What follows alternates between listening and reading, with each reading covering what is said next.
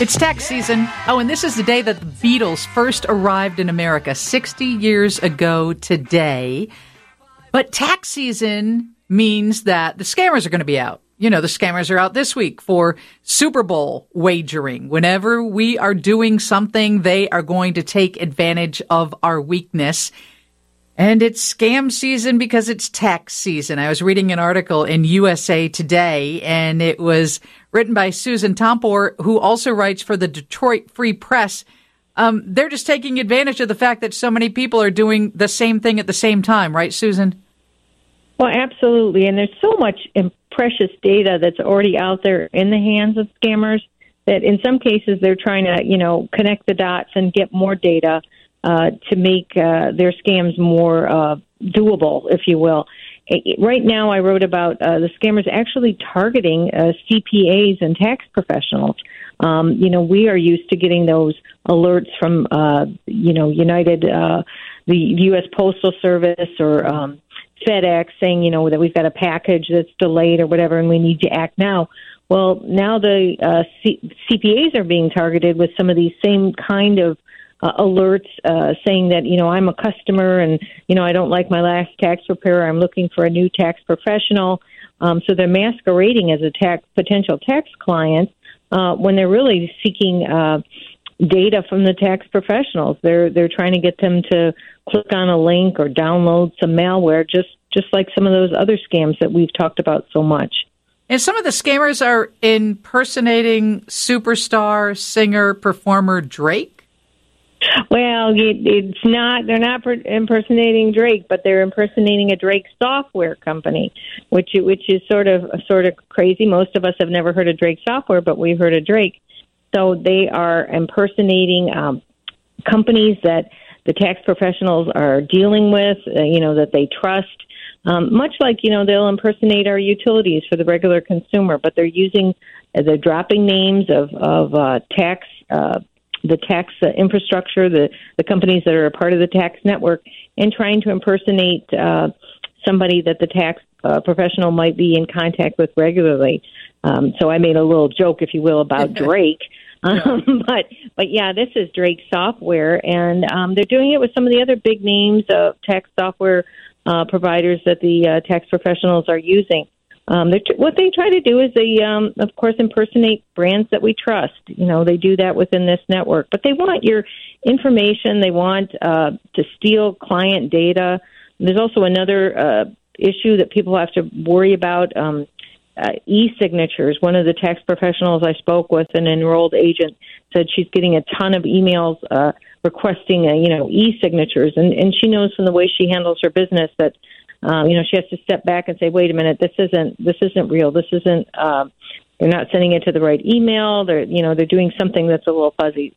A part of the reason I think that scammers get away with everything is this is a stressful time of the year for people. Mm-hmm. You know, we're all worried about do we have the right amount of paperwork? Do we have this? Do we have that? Um, you know, in Chicago, it's winter, right? So everybody's everybody's right. concerned about bad weather. You know, so there is a lot of stress, and I think they do take advantage of of some of these times where people are just going to act quickly because they're under a lot of stress. Well, and the logos they use look real. I've gotten those uh, phishing emails that you mentioned from FedEx about a package from the United States Postal Service, and you are tempted. To, oh my gosh, I better. And of course, urgency is what they always they use that uh, to make you act quickly before you think. And some of the scammers are using the IRS logo impersonating the IRS as well. And the IRS never reaches out to you via email, right? They're not going to. They're not going to initiate a contact via email at all. And, and one of the scams, I'm, I'm glad you mentioned that, does involve um, scammers pretending to be the IRS saying that you're owed a refund or there's an unclaimed refund, which of course is tempting to people who are dealing with, you know, high inflation or, you know, a tight budget oh, maybe I better act on that quickly if I'm owed a refund. Well, no, the IRS isn't doing that. Um, it is a scam. I, I get so tired of saying it is a scam. Right. right. but yeah, but there's so many of them, and it's it's it's really frustrating as to how sophisticated these things are. And I always like to say, you know, it isn't the victim that is at fault usually here. It's the scammer who does this 24, uh, you know, 24 seven. They know what they're doing. They know how to play the game, and um, they know the odds that they'll get somebody. And it's interesting that they're not just uh, attacking the 146 million people that will be filing tax returns in the U.S. this year, but they're going after the tax preparers as well. Yes, it, it, I think that I found that especially interesting because you know, well, it's logical. You know, go where the go where the social security numbers are at. You know, go where everybody's information is at. You you need to find out sometimes where people are employed uh, to open a credit card or, or do other things. So they can use this data in all sorts of ways. Um, perhaps to take out loans, and in some cases they're going to be filing phony tax returns. Um, sometimes the professionals will advise that you want to file a tax return as early as you can in the season, um, perhaps to pretend, pre- prevent fraud, uh, prevent the scammer from, you know, jumping in line ahead of you. I don't know how well that works, um, but that is some advice that people have shared in the past. You know that uh, you may want to try to do your uh, file your own return as early as you can. But then again, you don't want to panic and start filing a, tr- a return when you don't have the correct information either. If you if you don't have everything in place, uh, there's no sense of rushing because you will create problems in other areas by not filing an accurate return. So be prepared. We're probably, most of us are going to get hit with some kind of phishing email. The IRS does not contact you via email, regardless of how official the logo looks.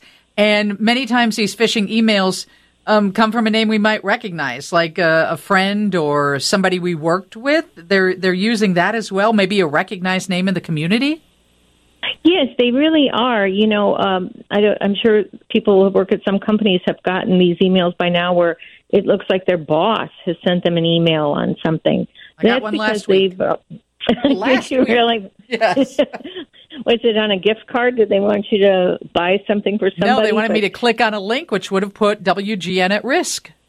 Oh, see, yeah, exactly. So they have access to who somehow they have access to who we communicate with. You know, they they are doing their research, and yes, they can know sometimes who your friends are based on you know stealing some email data. So you really do have to be careful um, as to you know who you're responding to and and and does it look legitimate.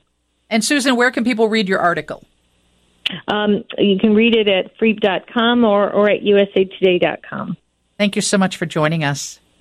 Thank you. I appreciate it very much. Susan Tompor, um, personal finance columnist for the Detroit Free Press and USA Today.